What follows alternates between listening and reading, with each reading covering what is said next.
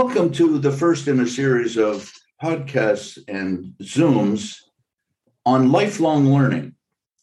Our first guest in this particular space is a gentleman by the name of Mick Vaught. You will come to find that Mick has got an incredibly varied and deep history in our industry as well as in education. So join me in welcoming Mick. How are you? Good to see you.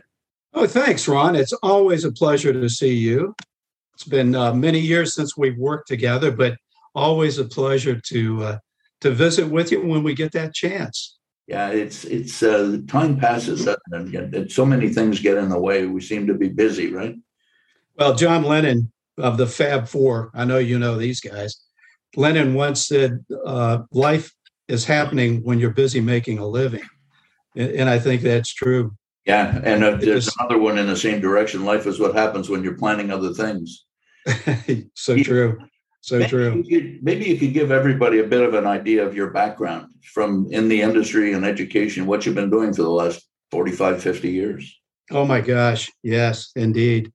Uh, you know, right after college, I had an interesting experience. I went to work with a, uh, a German company, a European company. And uh, I, I really had planned on just settling down, getting into a routine, and just using what I thought would carry me through my workforce. And I realized once I got there, uh, I, I, didn't have all the tools I needed to not only work within the job, but also living uh, uh things that, and, and I wished I would have really been more tuned in than I was. But you know, just simple things like a budget, right? Like budgeting uh, our income and things of uh, of planning ahead for the future, uh, things of those. And, and I didn't really feel prepared, even though I had a degree, a, business degree, as it were. And then I went uh, with this German company, and they were just phenomenal with the way the Europeans addressed education back then, Ron, and the way we addressed it was if you graduated from high school, you tend to have uh, a counselor that took you on a path to college. Well, if you didn't go to college, then what did you do? You, you, you ended up flipping burgers or changing tires or but the Europeans, they had a system for many, many, many years. And you know, uh, you went to a trade school or you went to a, an apprentice school and you would earn a degree or a, uh, a certification, and you could make a pretty darn good living doing that. So I think uh, we, in my generation, we missed that, but I'm I'm seeing more and more of that uh, as the years go by. That German example is a perfect one. It's called Mittelstand and and it's a, a path we've been so focused in america for the last 50 years on everybody's got to get a degree and the statistics don't bear it out um, over time now when we were talking getting ready for this you're talking about five six years to get a degree and half the people drop out and don't get the degree. And uh, right. my, my daughter when she went to university um, mother and father went you know she was probably embarrassed didn't want us anywhere near but she went and registered and they would only let her take three classes. And she comes back to her interfering father and says, Okay, what do you mean three? So the two of us went up to the registration area and I said, uh, This student wants to take five classes. You're only allowing her to take three. What, what's, the, what's the deal? He said, Well, our system doesn't allow us to register more than th- three classes to a student. I said, What you're doing is you're programming a five year degree right away. Indeed. Indeed. Said, I'm not going to pay for that. How do we get her to get more classes? Now, she graduated in four years in honors, didn't have a, a hardship at all. She had a job full time, but not everybody has that kind of a interfering parent, if you will. Mm. To say, mm-hmm. wait a second, this isn't this isn't valid. And I think that's been happening in your recent experience in working with the school systems in STEM learning, which is really taking off now. Yeah, it, it really is, Ron. And it, it's back to your point. I think I have a different filter with uh, universities and colleges. I think they're an industry And to be an industry, you you have profit and you have to make money. And what we're finding is, and we had talked about it, is kids today can't afford colleges as they used to, and it's becoming harder and harder. And where they could graduate, my wife graduated in three years. Took me a little while longer, but it used to be four year degree. Now it's taking six years to to accumulate those credit points. But 43% of the, the kids that go through college don't typically graduate. And as we talked about, they're $37,000, $40,000 in debt when they do. And over time, that just takes so long to pay back. Now, here's the other thing, Ron, and this is interesting. I found out last week Apple and Google are now, they've made an announcement, they're no longer requiring degrees to get a job.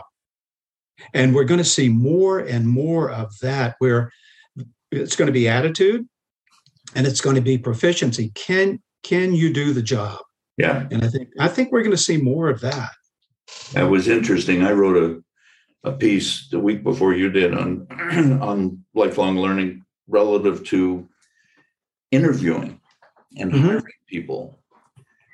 And it was kind of making a backhanded smack to you fill out a resume. The prospective employer looks at your credentials, checks your references, then arranges an interview, see if you fit culturally, you're a nice person, communicate well. But none of that touches on the skills that are required for doing the job. And to go further, I'm not sure that the person who's doing the interviewing knows what the skills are to do the job either. Indeed. Yeah. And, and boy, oh boy, how do how how we get past that point is it, it's this whole education thing. My granddaughter did her undergraduate in three years too. It's it's very workable. It's very and and to your point on education, when I took my degree in the 1700s, it was five hundred dollars. five hundred dollars a year. uh, yeah, those those were the days. My grandson's he's a senior in high school, and he's starting to look at schools, and he's finding forty to fifty thousand a year. Yeah, it's it's ludicrous, Mick. Yeah, well, the enigma is, and, and you touched on it, is the institutions, the the colleges, the universities, and we always heard this you have to have a degree to be successful. That's a myth. Yeah. And I, I, think we're seeing that now. And the schools, it's an industry where they, they make the money, but the people that are getting the benefit and the reward is not the students, it, it's the schools, it's the professors, it's the administrators. I mean, my goodness, the cost of just books alone is exponential. It's it's it's nuts. And and I think we're going to see if we're going to compete globally, and that's where we're going with this whole process. After I left the uh, the uh, corporate world, and you and I did that, I got into academia with uh, STEM programs and looking at education. And we got together and we said, okay, what what is the 21st century going to look like? Because what we found out is the number of English being spoken in China is is crazy. It's it, a lot of the Chinese are learning English, and it equals to about the U.S. population now. Yeah, yeah. And by t- 2025, most the most populous nation on earth is going to be India. That's correct. So we we look at that, and in the next two years, one in every four people in the world's workforce will be Indian. That, if you can believe, if you can believe that. Yeah, what a statement that is. Yeah, indeed. And in the past five years, the digital universe, the digital um, uh, universe, has grown by one thousand percent in five years, and it's it's absolutely mind-boggling. I'm I'm right no no longer being in a, a nine to five, eight to six, whatever job mm-hmm, mm-hmm. where you get trapped in things. You get yeah. trapped in routines, you get trapped in processes. Uh, continuous improvement, as you know, is a very difficult thing to maintain and to keep excitement under. We've got a generation of baby boomers that you and I belong to that is our life expectancy is much longer than our parents and our grandparents. So rather than, you know, I, my grandfather was essentially spent physically when he was in his 50s. My father is 60s. I'm in my 70s, and I don't consider I myself spent. Many people do, but not me. Indeed, no. And, and we haven't transitioned.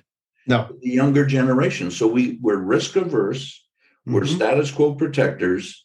We have our old fashioned command and control approach to life.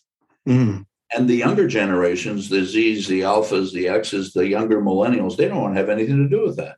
No, no, no. And here's the crazy thing, Ron. Many of the top jobs in 2020 didn't even exist in yeah. 2002. Is yeah. that crazy? And so many of the jobs students will have don't even exist yet. And they'll use technology that hasn't even been invented yet to find some solutions they haven't submerged yet. Yeah. And that's that's how crazy this thing is going. And that's what takes me to that. You know, I mentioned Jack Hawkins at Troy University. Yeah. Saying that, you know, that people coming into university are lacking in critical thinking, analytical skills, communication skills. And and as I said to you, he's he's really concerned about leadership skills. But the the chief technology officer, that function didn't exist 10 years ago. No, no. And so now we got data analytics, we got artificial intelligence, we got telematics, we got sensors in all the equipment to know what the heck the condition is. We're going to have them in our bodies. Yes. You know, um, it's it, and at that rate of change, mm. schooling, education, teaching is not keeping up. That's what we're looking at, Ron. We're looking at okay, companies now are focusing more on providing information than things. We know that the companies now they're flatter. There's less hierarchy. There's less direct supervision. And i think now employees have more autonomy and responsibility than they've ever had. And i think we're going to find and we're finding this to be true it's going to be more collaborative. It's going to have to be. It's going to be less routine less predictable and it's going to be less stable. That's going to be the other part of it. Yeah and you know years ago in south america i was rather shocked that every five years, senior management was given a year sabbatical. Full really? Pay, full pay. Yeah. Yeah. They could go anywhere they wanted, do anything they wanted, as long as they were in school. It didn't have to have anything to do with their job. Hmm. They wanted them in the school to recalibrate their thinking pattern. Yes. Yes. Five years, 20 years ago might have been an appropriate time. I'm not sure it's two or three years now. Isn't that crazy? Oh, that's crazy. Yeah. Well, Apple's the, the, the iPhone has only been around, I don't know, 10, 12 years. And look at that. It's it's ubiquitous. It's everywhere. There's, it is. Wonder, there's a wonderful YouTube called Look Up. Mm. It only takes three or four minutes. And it's a, a man walking down the street looking at his phone. And he, he you know, he's, he misses everything. And in this one particular case, he stops at the corner and he's he's lost. He's looking at kind of a mapping package. It's in Britain, and a mm-hmm. woman comes across the street to him, and he asks her, and everything goes on. And what happens is he ends up marrying her, has children, has a life, and then they go back to that walking down the street with his phone, and the girl crosses the street, the woman crosses the street right in front of him, but he doesn't look up, and he missed that opportunity altogether. It's, oh my goodness! It's a really hard smack in the face about you when you're out in Charlotte. Look yeah. around. There's people yeah, yeah. with their phone yeah, in their yeah. yeah, it's interesting, Ron. The the the littles, the K through 12s that we get into STEM, from the fifth, sixth, seventh grade, what we do, and this is really, really interesting. It's overwhelming, but it's it's interesting. When they come into STEM, we'll bring them and break them into four students in a group because we want that team collaboration. And we'll say, okay, guys, gals, here's your challenge. Here's going to be the event. We give them a box, a toolbox, and it's full of materials. And we tell them, you've got 60 minutes in your team to build a car out of all of the materials we give you. Now, we don't give them any instructions, we don't give them any diagrams, and we say, You've got 60 minutes to build a car using the material you have now. And what we're seeing is the kids that do the communication on the phones, right? They're texting back and forth. We say, No phones, no Google. This is going to be collaboration, communication, and guess what? Thinking outside the box and problem solving. And Ron, it's it's mind blowing to see see what the results are. It's incredible. They they figure it out, don't they? They do, and that's the important thing is take away the phones, get them off Google, and now engage your little mind. Yeah. Because that's what we're after. And the light just goes off. And when they finish, Ron, they're so excited. They're saying, look, look what we did. And then we race them. We have challenges to see, okay, who made the best car? So it's it's so so good to see that. I used to have, as you remember, a classroom that had tables, round tables, and there were four to six people at a table. Mm-hmm. And I used to do an exercise. Jay Paradis from Brandeis did this to me, um, and he had a he was a lawyer and had a master's from Harvard or Yale. He was one from both of those schools, different degrees. And you yeah. take a child's, a, a youngster's jigsaw puzzle that has maybe 10 pieces. So they're big pieces. Mm-hmm. And you put on each table a package, and they have to put this thing together. Mm-hmm. They're not allowed to talk. And there's no instructions, similar situation. So we mm-hmm. have five or six tables. Everybody's going to do one of these exercises, and we're going to time it. And we don't tell them that one of the pieces for their puzzle is missing. Ah, very good. And one of the pieces in the box that they have is from another table. Very good. So they start and they, you know, they figure out how to do this thing on the table again, collaboratively, but no communication. And then they figure it out and they start wandering around to the different tables and they can't talk. So they just have to, you know, sign language, etc. And they get it all done and we time it and we put it up. Then we change it. We tell them what the object is, we tell them what the impediment is, and we're going to time you. Interesting. And the time drops by over 80%. Wow. And, and the message I'm trying to get across in the room is clarity of instruction. Yes. Is yes. critical. Yes. If there's a failure of execution, more often than not, it's a failure in communication. Indeed.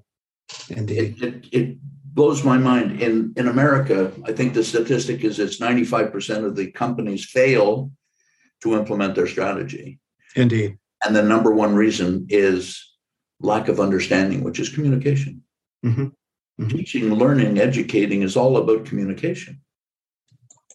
It and, is so, so critical. And those young really people are thirsty. I always say, you know, younger people learn like sponges. Older people are selective about what we want to learn.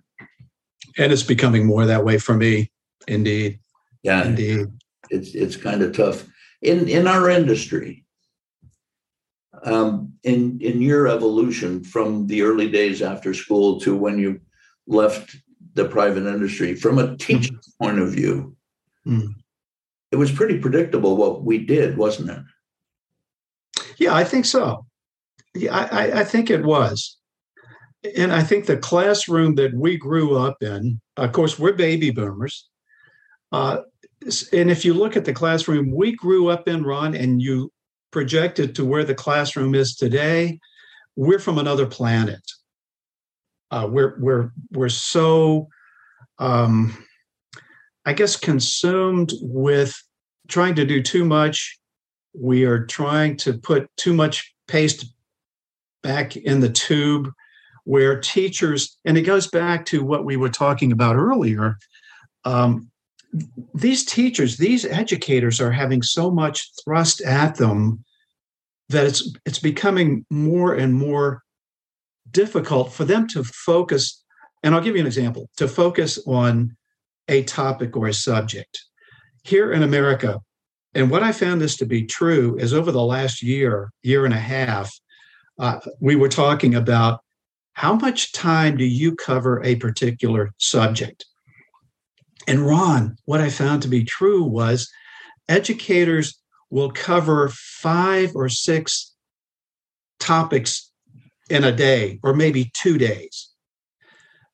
Indians, the the the Indian, Pakistani, the um, other countries, they take one or two subjects and they'll focus on those.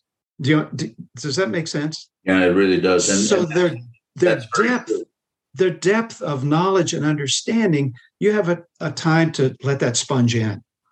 And we're trying to get so much done. You got to do this. Okay, stop. Now we have to focus on this. Okay, put those away. Now we're going to focus. And it's almost the teachers are saying it's it's it's crazy. It it, it is. My daughter's a teacher, and she teaches grade seven English. Mm. Oh my goodness! And she has six classes a day of grade seven English. 197 kids or something, so it's 30 to 35 people a class. There you go. And now, as a teacher, think about that. I get to school and I start a class at nine o'clock, and, the, and at five o'clock when I leave, I've completed six of them. They're identical. Mm-hmm. The only variation is the developmental levels of the, the students in the class. That's yes, skill sets. Yes, right. Now, how the devil do I keep my mind fresh teaching that same material for that length of time? Indeed. Forget it. Yeah. Well, you told me this once, and it always stuck with me. The def- definition of insanity is keep doing the same things over and over and expecting different results.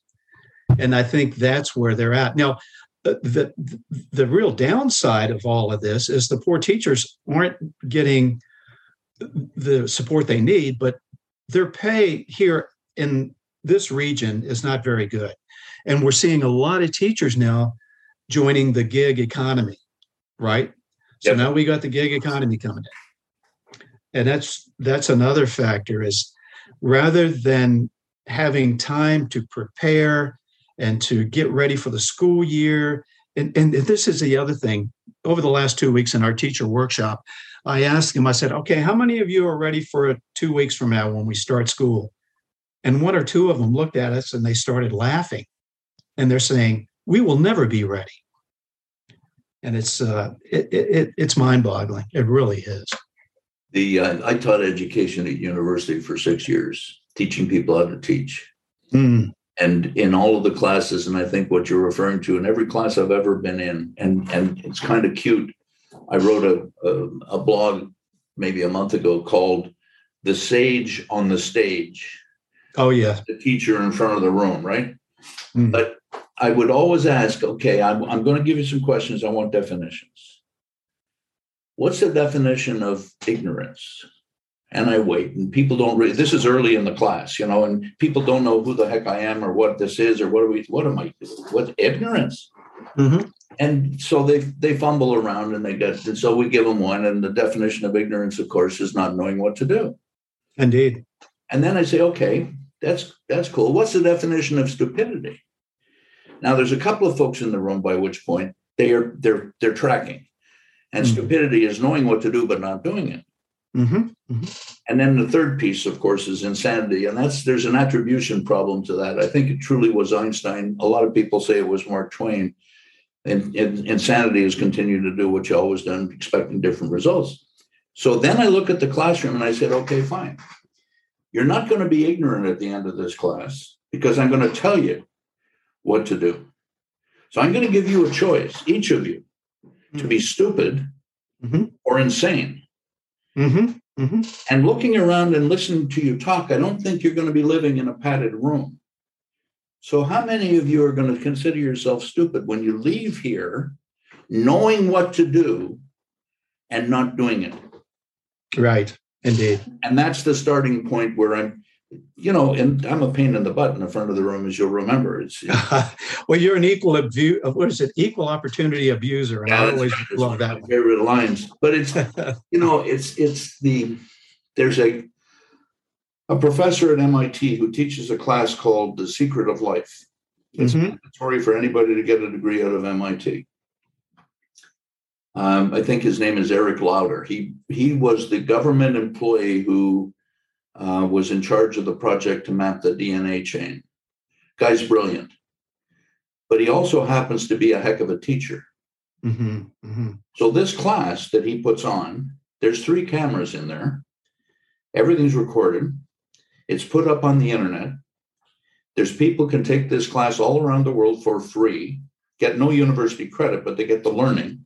They have the same tests, the same TAs are evaluating the tests, et cetera, et cetera. You go to MIT, it's at least 50 grand a year for education. This Yes. is free. That, and, and he's one of the best teachers in the world. And I think you're going to start seeing that with a combination of virtual learning, classroom learning, Yes. where the superstar opera singer, there's a superstar teacher. And those folks are going to be worth their weight in gold. Indeed. And Indeed. you say the enterprise of the university, the enterprise or the, the business of education, it's going to take a different twist. It, it'll have to run. It'll have to. The industry, and it is an industry, is going to have to change. It's and and we're preparing students and people now to enter the workforce, and everything we're talking about is going to have a huge impact on people that we hire, the new hires. Um, some of the things that I found to be true over the last year, working in academia world, is that the population is going to become more diverse. And for example, for minorities now, uh, by the year 2042, the minorities will become over US population will become the majority. Mhm. And you look at the borders, you look at the situations of all, all the migrants coming in. So you can look at 2042, and the minorities are going to become pretty much more or less the majority. The working age population by 2039, it's going to be the minorities. And we found this to be true, Ron. 20 by 2024, maybe, maybe in a couple of years, school age population, the minorities will be pretty much the majorities. And we're seeing it now. And we're having issues with, we are having students in classes here locally and in the state that can't speak English Yeah. Yeah. right?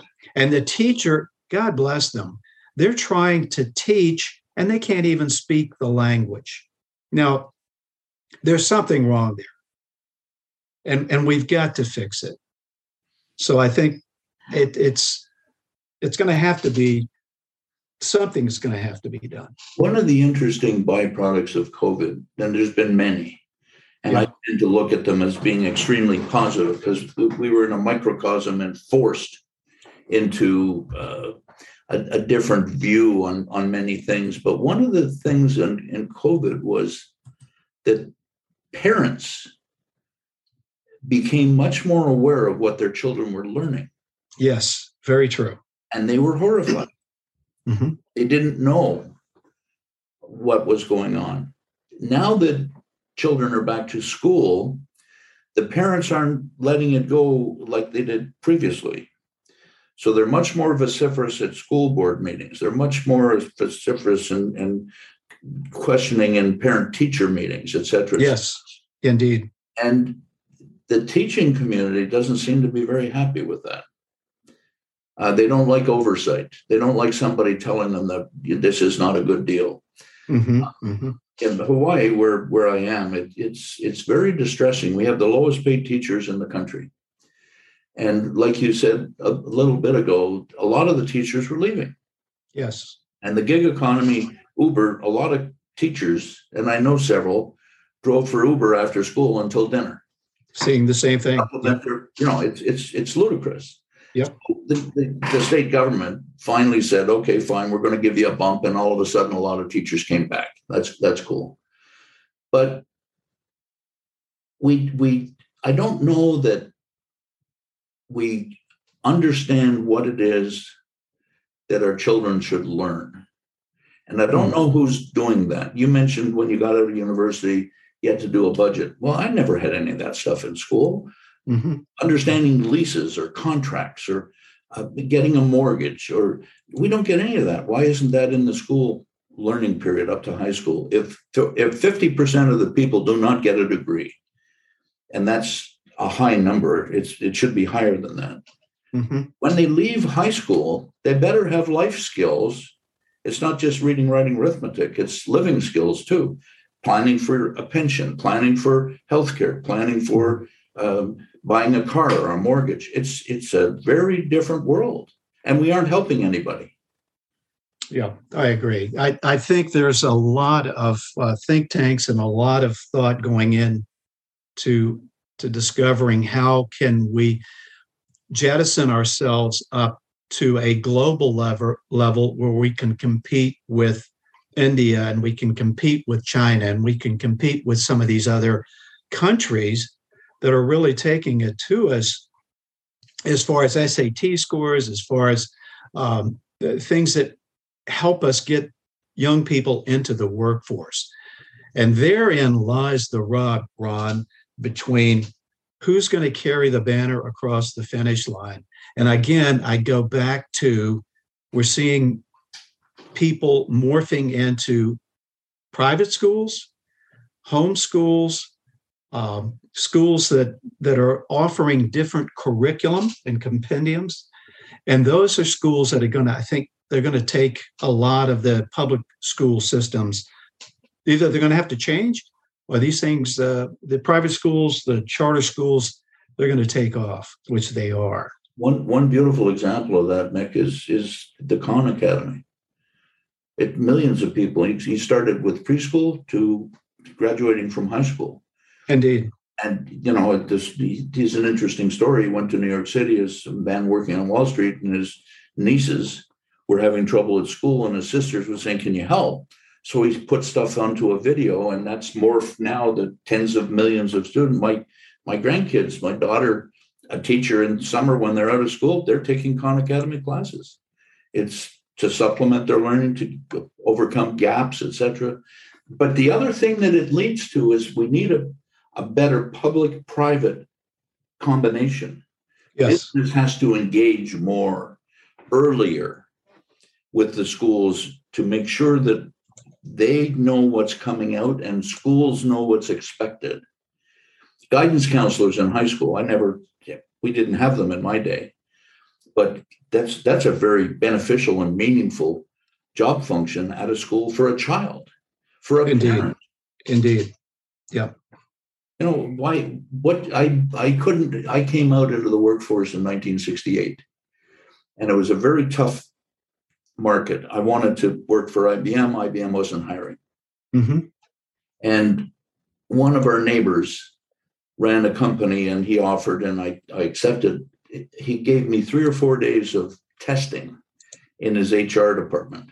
Mm-hmm. And I'd be a mm-hmm. really good farmer, by the way. But um, the, the, these things are pretty good now, much better than they used to be. But in the course of this, I I went and and got a job and and did work and and I skied and my mother got a phone call from the one of the, the parent of one of my students at McGill. And you know, didn't he take math physics? Yes. That's how I got into this industry. Yes. Just a yes. off the wall. So I, you know, today I haven't got any idea how you go but I've just received a resume from one of our friends for her grandson to get into the workforce. And it forced me to think about, wait a second, what do they do now? How do you how do you how do you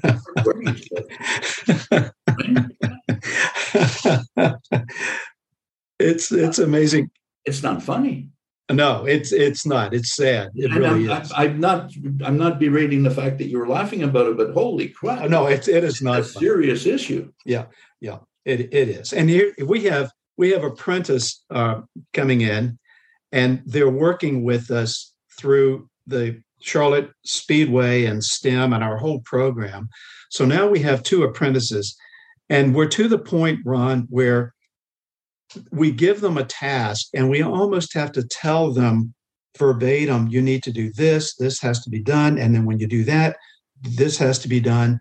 And the the critical thinking and thinking outside of the box and the initiative, and you mentioned it earlier, it's just not there. That's right. And I I look back and and I realized uh, all of these things we're talking about. And I mentioned this when I did uh, my paper, "Training is a Waste of Time and Yes. Money." And Right. it's an excellent paper, Mick. Thank you, thank you so much. But I believe that, and you and I have seen it, the disconnect between education and the workforce has to be closed. We've got to change that gap, uh, and we've got to either it's it's going to be forced to be changed, uh, where the public schools are going to just diminish, and the private schools and the other schools are going to take that and they're going to prepare their kids. My oldest daughter homeschooled three of her children. And we thought, oh, geez, this is going to be socially, I think it's going to be awkward. I think there's going to be some implication where they're not going to interface once they graduate. Let me tell you, those kids uh, have exceeded our expectations, where they've they've got all of the critical thinking, the reading, writing, arithmetic, uh, all of those things, the basic core, they have it. And Ron, they they have taken off. You you bring up a beautiful point. So that's three generations of people: grandparents, parents, and children. The grandparents' view of the child's education that their parent is choosing doesn't fit our norm, doesn't fit our model. So we're we're suspicious of it. We're skeptical of it. We we don't interfere. We're not allowed to interfere. So that's fine. But look what happened. So my great my grandmother um, raised me for the first roughly four years of my life because my parents both worked. Mhm, mhm. Well, she got a master's and she taught her whole work life and it started in a one room schoolhouse. But she could speak Latin, speak Greek. And I wasn't much of a fan of school. Uh, my mother was the vice president principal of the school that I went to. And so she chose all my teachers. I couldn't get away with nothing.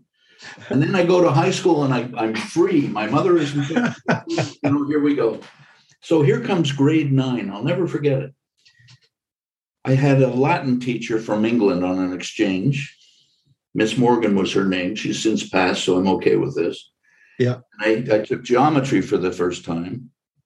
And both those classes, the first semester we had three, I got 38% because I refuse to memorize. I, I either learn it or I'm not interested. Yes, yes. Well, we had an interesting thing between my three generations, my grandmother, my parents, and me. We in the city it was called work, in the country it was play. We had a, a country place about an hour out of town. Well, I lost my privileges to the country place, and I was dropped in with my grandmother every weekend. Oh boy.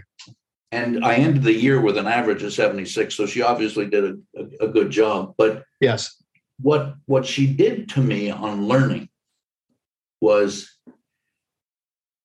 you don't have a choice about growing as a person Mm, about increasing your understanding of things you haven't got a choice mhm, mhm. now you can choose not to but that stops your development as an individual and is that what you want that you know your, your best year of your life is when you're 14 and from that Mhm. point on you're you're there or going down and how are you going to be relating your life skills to your children if you happen to have children you have Yeah. a responsibility here to continue learning which is why we call these series lifelong learning what i I love it. Yep, I love it. leave school and they say, that's it, I'm done. I don't need to learn anymore. How wrong it is, particularly today, at the rate of change, it's just amazing. Yes. Yeah. Drinking from a fire hose, it's it, it's abso- absolutely amazing. I'm so pleased, Mick, that you're uh, being involved with this and sharing your wisdom with with the audience. We're trying to create a platform where people can go and and get questions answered. And your mention of Germany versus here and the transition from India and China and how we're competing in a world now. Um, it's everything is helter skelter. So thank you so much. This is I, I hope the audience gets as much benefit out of this as I do. Thank you for having me, Ron. It's always a pleasure. And if you're ever in Charlotte, I'll buy you dinner or lunch. It's on me. But so, so great to see you. And, and thank you so much. Well, thank you, uh, Mick, and thank everybody for listening to this lifelong learning session. I look forward to another one in the near future with all of you. Aloha. Thank you for listening to our podcast. We appreciate your support. Should you have any thoughts or comments, please don't hesitate to contact us at www.learningwithoutscars.com. The time is now. Mahalo.